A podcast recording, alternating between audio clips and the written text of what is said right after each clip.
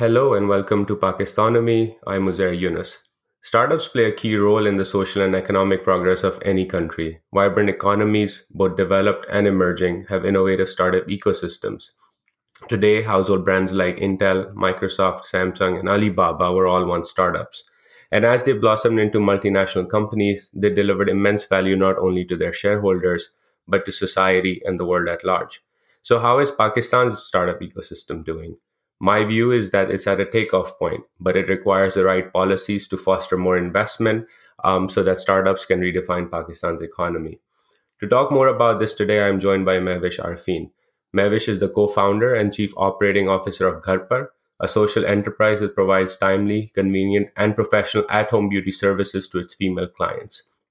But that's not it. Gharpar has a social motivation behind it as well. It provides lucrative economic opportunities to women allowing them to become economically self sufficient. Mehwish, thanks for coming on the podcast. How are you doing today? Hi, Uzair. Thank you so much for the generous introduction. Uh, I'm doing well. How about yourself? I'm doing well, trying to stay warm. And my apologies for the initial snafu. I know we talked for about five minutes uh, and it didn't record. So now it's recording, and I think we're good to go. So Let's start with Gharpar. Tell us a bit about the startup, how and why you founded it, and what's the mission and vision of the company. Yeah, so um, essentially, if you look at the the beauty services industry and in Pakistan and in places like Pakistan, India, and all these other countries as well, uh, it's it's it's worth billions of dollars, and uh, beauty is uh, a very important beauty services, uh, grooming, and looking good all the time is a is a huge part of the Pakistani woman's lifestyle, whether in all stratas of the economy. So it's not just someone, you know, people have this image that beauty services are only taken by those who are rich and who can afford it as a luxury. But actually, in Pakistan, it's not just a luxury. Um, and everyone is partaking in some form of beauty service or the other. Um, so while that is the reality in Pakistan, what me and my co-founders recognized quite quickly were that, that some there are some issues that are not being addressed in uh, the beauty services industry. Uh, the number one issue was that it's predominantly informal, and it's obviously dominated by women who are then in in that informal economy. Uh, and when you have such a dominant informal sector, you also see a lot of labor exploitation. And so we also from the from the demand sides and we felt that clients were frustrated with uh, an, an, inconsistency in the quality of services that are given and um, there was not enough the skill set that beauticians had whether in salons or at, the ones who came at home informally their skill set was not very good and they were not professional. So uh, this is basically the two the two gaps that we recognized, and we decided to create a platform where we could upskill uh, freelance beauticians and uh, train them in mid to high end level of beauty services and connect them with with uh, clients who demand and are willing to pay for mid to high end beauty services. And uh, we started the company in 2016 we had six beauticians and about 200 something clients. And today uh, we have 30,000 clients and we wow. have 150 uh, beauty technicians. That is amazing, and that's amazing growth, amazing impact, and overall, like you're redefining the beauty industry in Pakistan, of which I had some experience in December when I was in Karachi, but that's for another day. Yeah. Um, you, you identified two issues, right? Informal uh, economy and the role of women in the informal economy and upskilling. And, you know, some of the work I've written and done research on shows that, you know, even within peer economies in South Asia, Pakistan sort of lags in terms of women's participation in the formal economy. And a lot of it has to do with the second issue you identified, which is lack of skills or lack of literacy um, among women, uh, given that we are a patriarchal society, conservative in most places. Um, so tell me a bit about what was it like to convince women a to enter a formal economy and join a platform like yours, and b what were the type of skills you had to teach them uh, when you started this company, and what did you learn along the way? Yeah, so is Uzair, that's um, the point that you made about upskilling being a challenge, and uh, you know the Pakistan's patriarchal society does it sort of uh, you know takes uh, makes it difficult for women to participate in the formal sector it's not just the lack of skill sets and uh, literacy it's also a major issue of mobility. Actually that's what the real core issue is is the the physical and cultural mobility constraints that women in pakistan face. Hmm. um, that has been our biggest challenge. Uh, convincing women to come on board with us you know we thought it would be really easy when we started because um, we were like oh you know they these we are offering these women an opportunity where they can make 5x 6x the amount that they have been making in hmm their own personal salons in their communities or working in a salon uh, for someone else uh, so they will come rushing to our platform but it was interesting because that's not what happened. Uh, I think people were very concerned about going into other people's homes, uh, getting out on the street, getting out of their homes. Um, women and their families still prefer that women work in salons, even if they're being exploited, because they are in what we call uh, char divari, which, which Hmm. means that Hmm. they are in behind closed doors in four walls and they are quote unquote safe there and they're being watched and they're not going anywhere so it's that sense of you know patriarchal security and control that keeps people from wanting to leave the salon even though the salons are exploiting them they don't see it as exploitation. They actually see it as safety and security. So that our biggest challenge is to to change the mindset. And uh, my work personally my work is now mostly going on different uh, mobilization rounds in different communities and talking to these women and trying to get them and their families to sort of shift the way they're they're thinking about a woman going from home to home to make money uh, when we started in Islamabad, um, when the first mobilization that I did here uh, was was quite interesting because um, when we said that you know you'll be able to make 60,000, 70,000 rupees, so 400, 500 dollars a month. Uh, That, by the way, is not made by a lot of graduate students coming out of elite universities in Uh, Pakistan, yeah, correct? absolutely not. And so when exactly so when we started saying this, which is the fact and it's the truth, um, people started thinking that we are trying to send send these women for some kind of like shady business to other people's homes because that's where people's minds go to over here. And so these are the kind of this is the kind of cultural baggage and mindset that we have we have to sort of uh, work towards changing, and that it has become a major part of our mission. Very interesting. So, what are Mehwish Arfin's key talking points when she goes into these mobilization campaigns and talks to women? And I'm guessing the males. Do you talk to males at all during this part, We or is it just to the men uh, after uh, having two to three one-on-one contacts with the female. Okay? So, what do you tell these women? How do you convince them that you know this is a win-win situation for them? They won't get exploited. They will make money, a lot more money than some graduates ever dream of coming out of uh, universities, and that it will be a safe environment for them. What do you tell them? So basically, the first thing that we tell them is we talk to them about their dreams and their hopes. And it's very sad, some of them don't even have an answer to that. So the first thing we do is we try to create some kind of meaning in their minds. Like what is it that you want? What are your desires? What is it that you seek? So we, we actually get very personal with them and try and get the energy to to stir up a bit in the room. And then people start opening up about wanting to make a home wanting to marry their children off wanting to send their kids to school. And then we ask them so what are you going to do about it?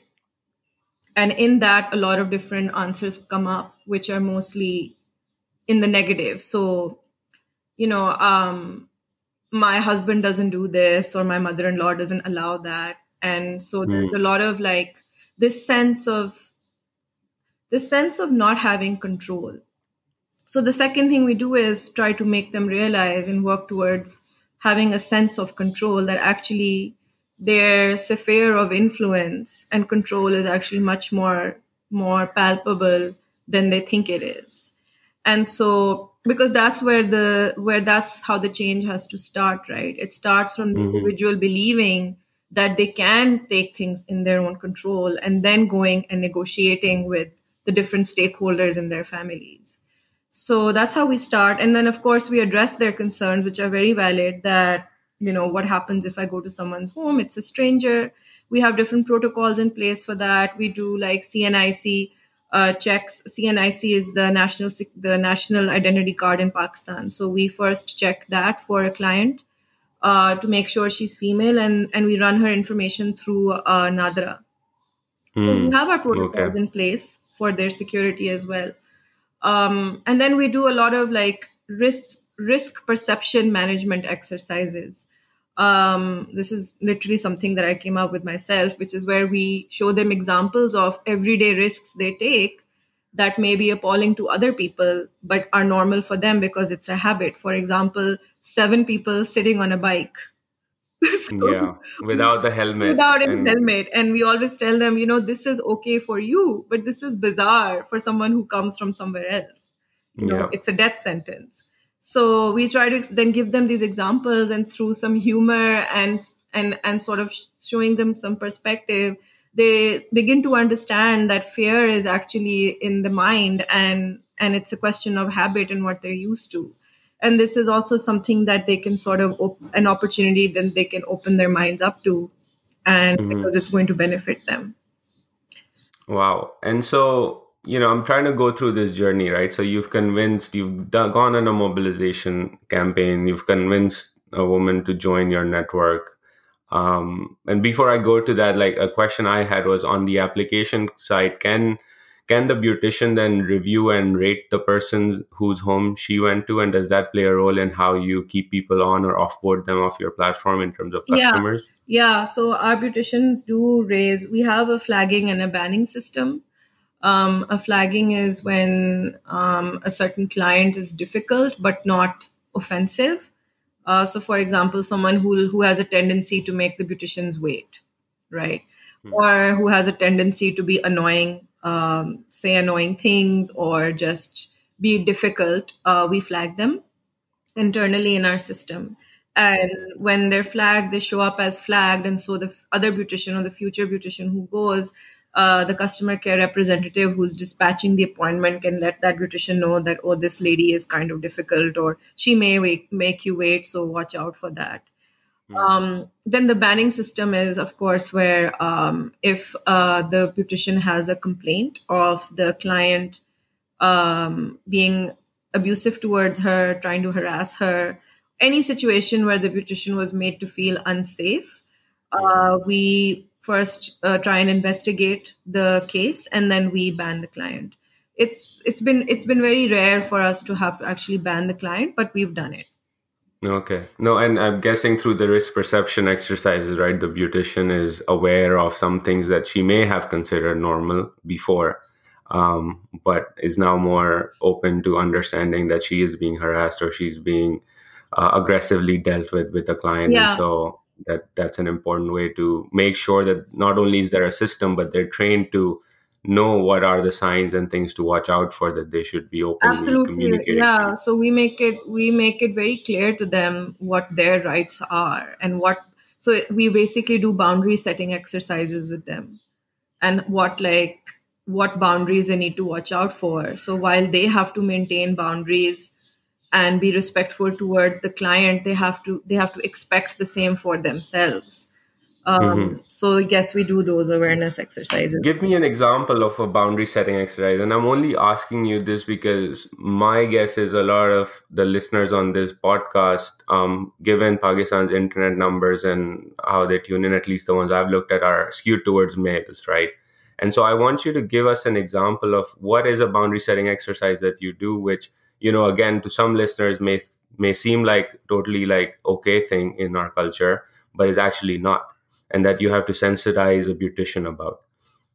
yeah so one of it one of it is um, comments right so um, if you go to salons a lot of the times i don't know if you've spoken to other uh, women who are who have gone to pakistani salons. But what a lot of the times what the beauticians do is they they comment on your body and your your hair and basically make you feel really uh, conscious about yourself. And their tactic is to make you feel so insecure that you want to avail all their services.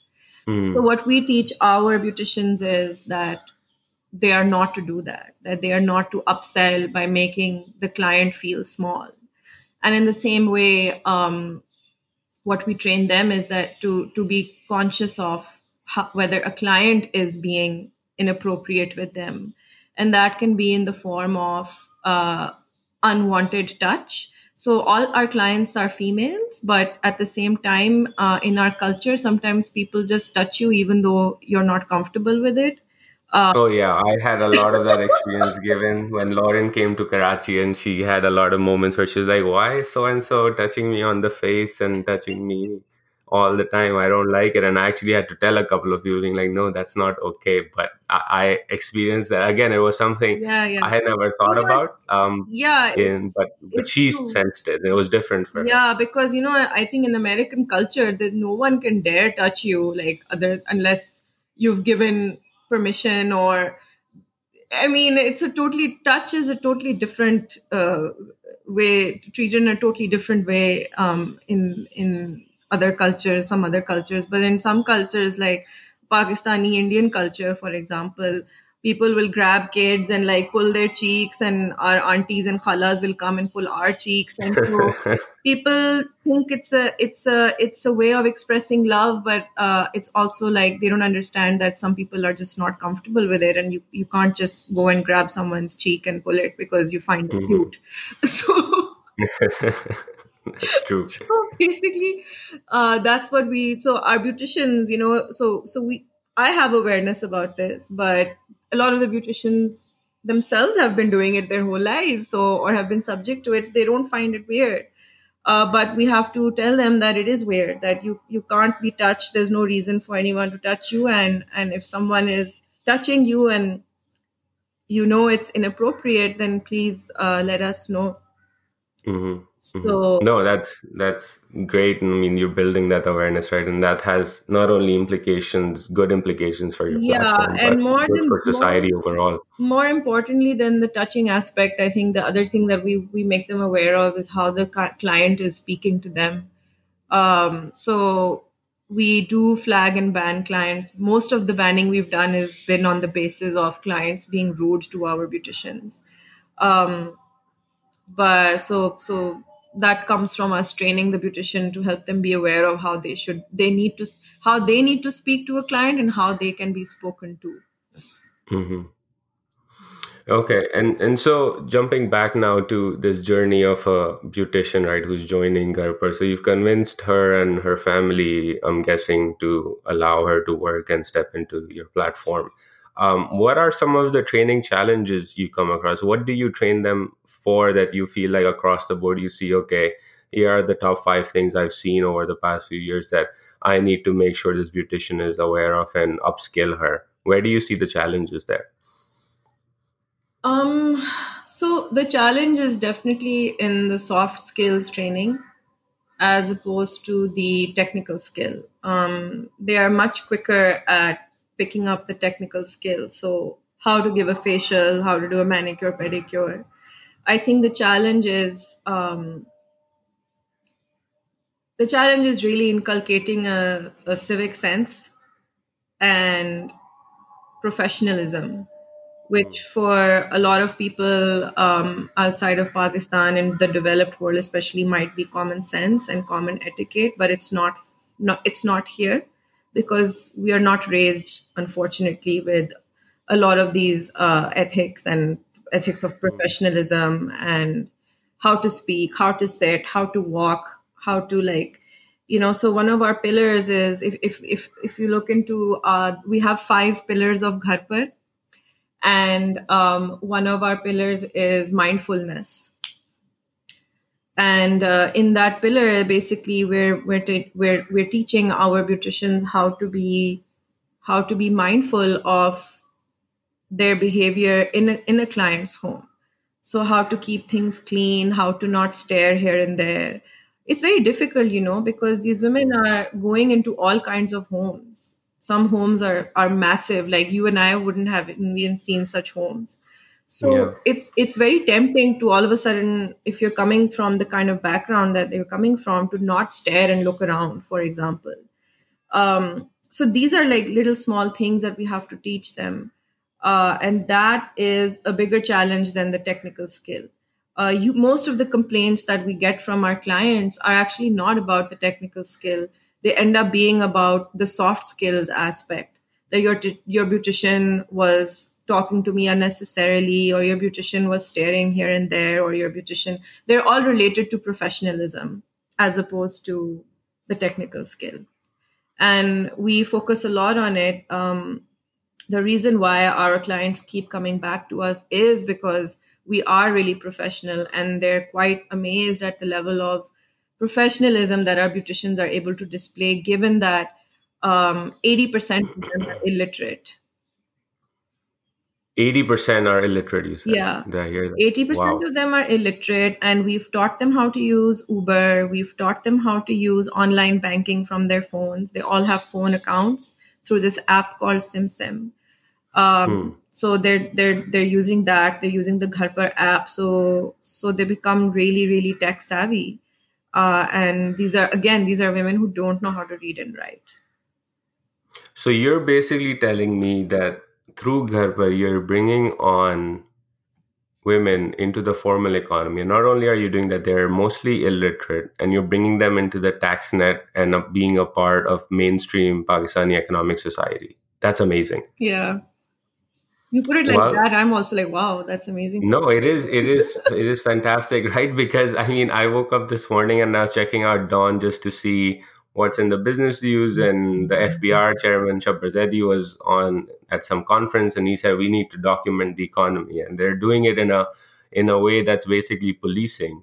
And my view is that that doesn't work. What you're doing is what works, right? If you bring people, give them a a good way to earn a living and give them the training and the skill set that they need, even though they may be illiterate, that's the way for progress, and especially progress among women. Um, speaking of women, you are a woman entrepreneur in Pakistan, and you touched upon this a little bit that we are a patriarchal society, and there are challenges when you go out and uh, mobilize to recruit beauticians on your platform. But for you personally, what was it like, or what is it like to be a woman entrepreneur? Um, just talk us through that because I think it. I know you, and I know it's been a fascinating journey. So I want uh, our listeners to hear about your journey as an entrepreneur as well. You know, actually, um, this whole so you know we would one would assume that being a woman entrepreneur in Pakistan is a challenge. Actually, it's just being a woman entrepreneur. Because frankly speaking, majority of the pitches that we've done in California and in Pakistan even has been to foreign investors. And these are all male, most of them were all white male. Uh, VC Hey, that's. Silicon Valley for you. Sorry? That's Silicon Valley for you, right? Yeah, and they our challenge was not has not been so much with the Pakistani investors. It's been more with them. Uh, they are the ones who are actually quite myopic when it comes to um, not just a woman, but woman coming from a developing country, and then talking about a beauty business. If I if I were a man talking about the logistics business, they would be sold in half a second.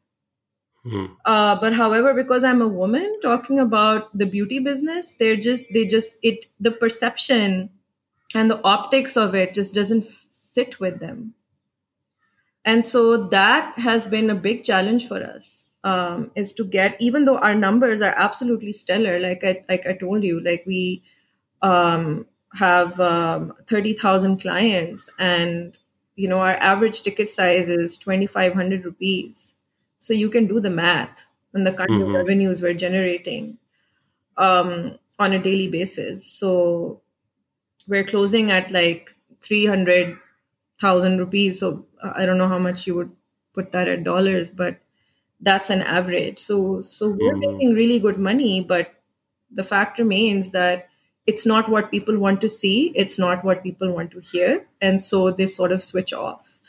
Um, we've had like a lot of in-depth discussions, a lot of like due diligence rounds with a lot of companies as well, and you know, it's just I don't know. It's it's just basically the optics because there are companies that are able to raise, and they've mostly been men led by men, and in the logistics affair, and Mm. were and and the companies that have raised that kind of money and Gharpar were pitching to the same uh, venture capitalists. So Mhm. so it's not like people were different or anything. So what's the annoying thing? Like, what's the most annoying thing you've heard doing that and like interacting with these mostly white men um, trying to raise money? So What my is it favorite one you? was uh, where one of them asked my CEO that how is she going to manage the company with four children. what? Yeah, and this was a, this was a Gora, by the way. This was a this was a white dude. Yeah, and um, he then sent his Pakistani um, colleague, uh, who is also a very big uh, investor in the in the startup ecosystem, and um, he raised the same question again. And when he raised the same question again, I called him out on it and I said, Your comment is sexist. And he just, just totally, He just lost it, got super defensive, and So- you know and he just made it worse. Made it worse for himself. yeah he just kept making it worse and worse and worse and so yeah um it was uh it was quite a match and you know uh, it was very interesting because um, my my partner was apologetic but then the rest of us were like no we're not sorry like it's not okay and Mhm. you know like and we and we made some very valid points where we said you know if there was a man sitting on in the boardroom and he gets a Mhm. call from his wife that your kid's not okay and he gets up and he leaves everyone will be like wow what an amazing father clapping Yeah.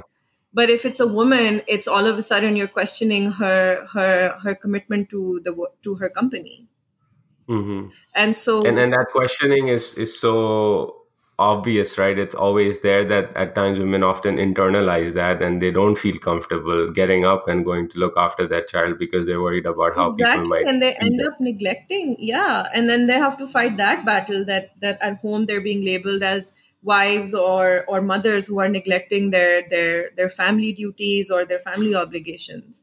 So it's it becomes really very difficult um, if you're con- if you're constantly being labeled um, but yeah so that's one example of what we we had to face Yeah, that's, I mean, it, it's one of those things, right? I don't know how much you follow American politics as crazy as it is these days, but the New York Times, for example, came out with its endorsement for the Democratic primaries and they picked Elizabeth Warren and Amy Yeah. Klobuchar as Yeah. the co endorsed uh, leaders. And I was talking to, like, you know, some friends and Lauren yesterday over dinner, and we were just like, they wouldn't do that to a man, right? You would Yeah. never see the editorial board of the New York Times. They've never done it. So this is the first time they're doing it. And oh, by the way, they just happen to be women. Hmm. Is that you would pick one man to be your candidate. But in this case, they, because women, you're treating them differently because it's like two women. We can't decide between them. And it's just ridiculous the way that happened. But that's another example of how, yeah you know, the standards are in so many ways different. Um, yeah even in United States or what we consider quote unquote developed economies. Um, speaking about startups and, and growing pains, um, where do you see both growing pains for your company, but as well as the larger economic uh, startup ecosystem at large? Like, where is it that you feel you are ready to grow, but you're encountering headwinds that you know need to be challenged? Yeah, so that's a really interesting and uh, relevant question because what we're finding now is that a lot of companies who are bigger and startups that are bigger and older to us by a year or two, even three, uh, are now struggling to get um, investment into their firms. And our ecosystem is set up to to to is set up in a way where it's really difficult to open corporate dollar bank accounts which is funny because the country really needs that foreign. Yeah, we hear this all the time. Every time someone from Pakistan's government comes to DC, they're talking about foreign direct investment and bringing capital into the country. Yeah, so, except um, that that when it comes to like startups, it's really tough for us to open bank accounts where we can keep the FDI in dollars, right? Um, what we have to do is that we have to basically open an account somewhere else and then that money comes into pakistan in our pakistani accounts in pkr which is mm. which is kind of ridiculous now the policy is there but the policy is not being implemented by the banks and the state bank and um, it's really interesting that you brought this up because um, uh, recently uh, last year in the in the last quarter of 2019 uh, the government formed a e-commerce um, policy uh, council, and I am one of the 50 members of the National Council on E-commerce. And what we're trying to do is, is we're trying to really push for uh, implementation of some of the policies actually that have been there that are mm-hmm. favorable but are not being implemented. And so we're working on it. Now let's see uh, the other issue and the other problem that people face and why people don't want to put FDI into Pakistan is uh, the fact that uh, it's very hard to take money out of Pakistan as well. Mm-hmm. So repatriation mm-hmm. is is is a challenge. So naturally, if you're looking at you know millions of dollars of investment, um, nobody wants to put in that much money if they don't know how to get it out of there. Yeah, yeah, and and I mean it's it's it's a catch twenty two, right? Yeah. Because it's like if you're having investors bring money in, a function of that is going to be dividends and profits exactly. that need to be repatriated back to the home country from which the investment came from. And if you won't allow that, you can be giving stellar margins compared to the rest of the world or the rest of Asia. Yeah. Um, but the investor is not going to come to you because they can't get that money out. And oh, by the way, while their money is stuck every three to four years, your currency halves in value. So exactly that. whatever their profit might be, it's going to be halved, and they know it's going to be halved in about four years' time. Yeah. So um, exactly, devaluation is not helping at all either because you're putting in dollars and you're getting you're putting in one dollar and you're getting fifty cents back. It doesn't make sense. Um, yeah, and and so you said there's policies and they're not implemented and you're on this council and trying to push them to do it. What's your take on why is that the case? Like it's common across pakistan across sectors in pakistan that the policies are there. They're actually very open very liberal low uh, lowercase liberal um, in terms of allowing investment flows to go come in and go out. So w- why aren't they implemented? What's your view on that yeah, so that's a really good question. And my answer to that is that it's really complicated. I think mm-hmm. there are so many different stakeholders involved. Um, the biggest stakeholder being State Bank of Pakistan. Um, the thing is that the State Bank of Pakistan has very strict regulations for banks right? And I think what's happening is, and I don't know the details of this, but because the regulations for banks are so strict, that the risk of opening up these accounts becomes higher for these banks. So I think it's not just enough for the state bank to have policies that are saying, oh, TK, you can open a bank account, but they need mm-hmm. to support, give support uh, to banks so that and help them encourage them to to have infrastructure that will allow them to create open these bank accounts these fdi bank accounts corporate fdi bank accounts with lower risk i don't know if that makes sense but mm-hmm. yeah i i, I no I, I yeah I think that makes sense because you're basically saying that the state bank and working with other financial institutions should basically develop an accelerated process, right? That allows startups to open bank accounts, to move yeah, money, to bring yeah, yeah. It needs to that be, should be a priority. Yeah, and there need to be entire SOPs as to how they can support this this this policy of allowing startups to open uh, FDI accounts. Um, mm-hmm. So I think that's what the next steps are let's see um, okay so, yeah we're very so, hopeful because uh, we desperately need it and also like i'm sure you're aware of uh, the government's uh, Im- import substitution policy so if they really mm-hmm. want this to take off and they want people to start exporting uh, they need to they need to have much more uh, they have policies that are much more friendlier towards opening up these foreign bank accounts. Mm-hmm. And that's again like the prime minister's talked about ease of doing business, and that's a fundamental part of ease of business, Yeah. right? Like Yeah. opening up bank accounts and moving money because transactions is Yeah. what a business is all about. Um, what other um, issues that you see that's on the investment and policy side? Anything else people should be aware of that you know is unique to Pakistan startup ecosystem, or you think is a unique opportunity or challenge that if uh, met can accelerate growth further? I mean, challenge, this is the main challenge, but um, I think what's more important is the amount of opportunity that's here. Um, I think that there is tremendous amounts of opportunity to to innovate and to come up with uh, creative solutions for the many umpteen problems that we have at every level. So for me, um, whenever I look around, I, I'm not just the lens that I'm viewing things from is not that oh ye problem hai, ye problem hai, ye problem hai, ye problem hai. It's more like oh here's an opportunity, here's an opportunity, here's Yeah. an opportunity.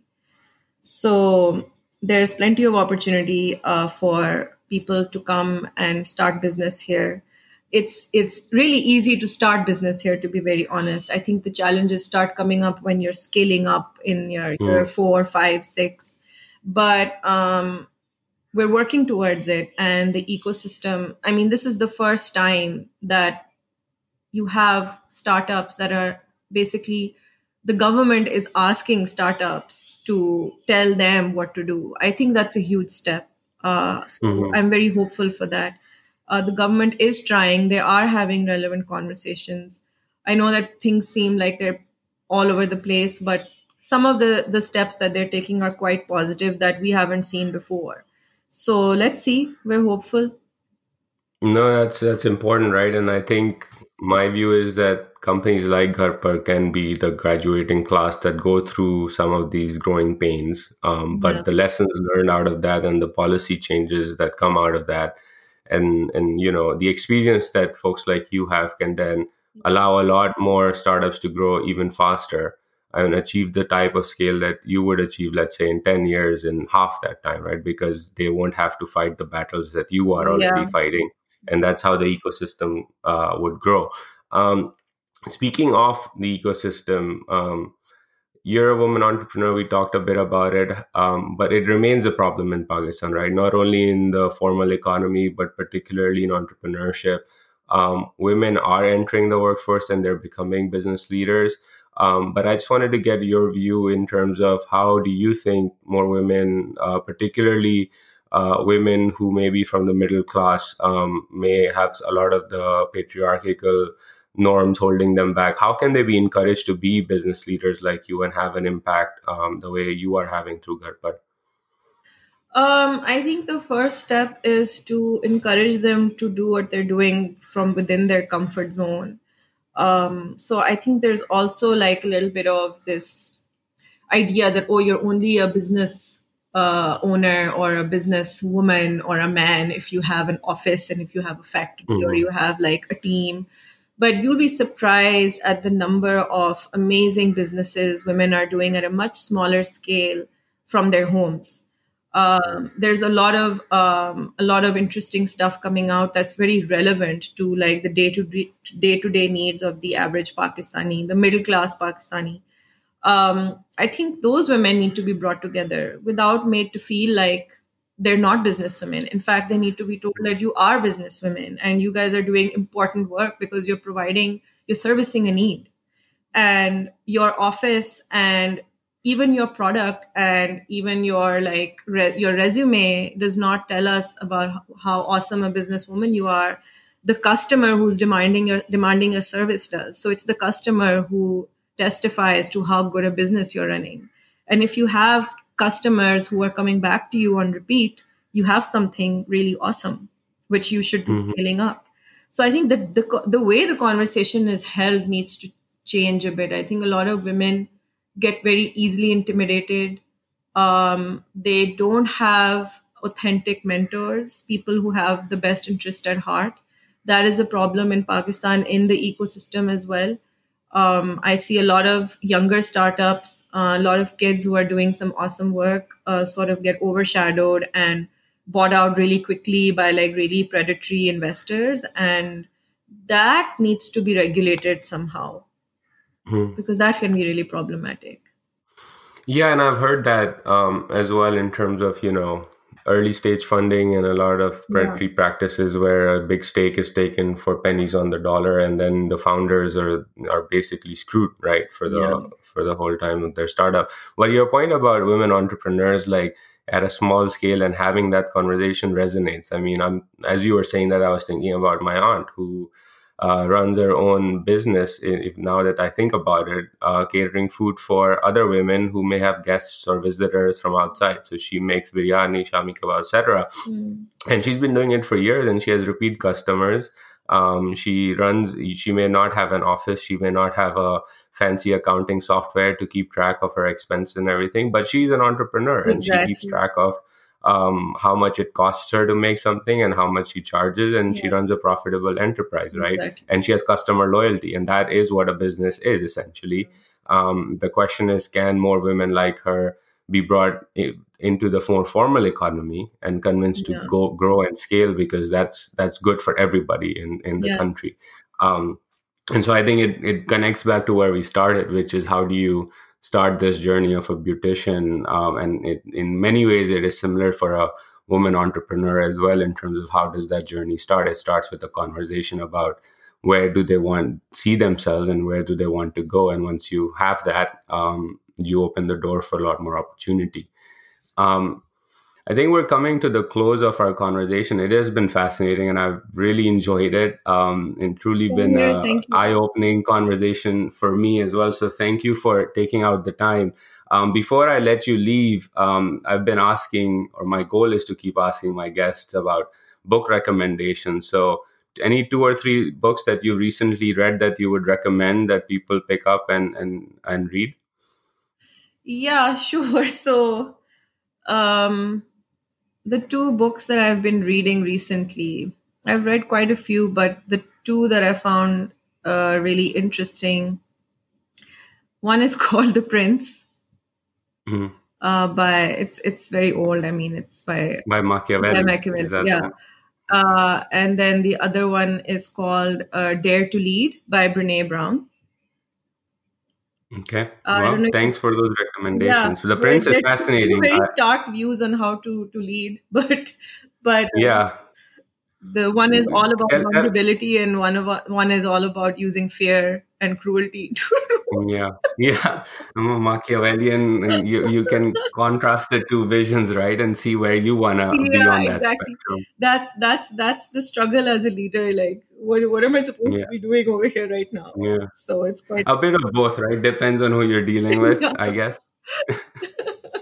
the the the white uh, man who's giving you funding rounds and giving you a hard time as a myopic view, I think the strategies in the prince may be more apt for those types of people. absolutely yeah. So Well, thanks for thanks for joining um, and taking out the time. This was great, and you know, hopefully, we'll have you again in a few months and talk more about startups in Pakistan and how Gharpar is doing. Uh, Thank you. Mehwish. thank you so much, Uzair. Have a great day. You as well. Bye bye.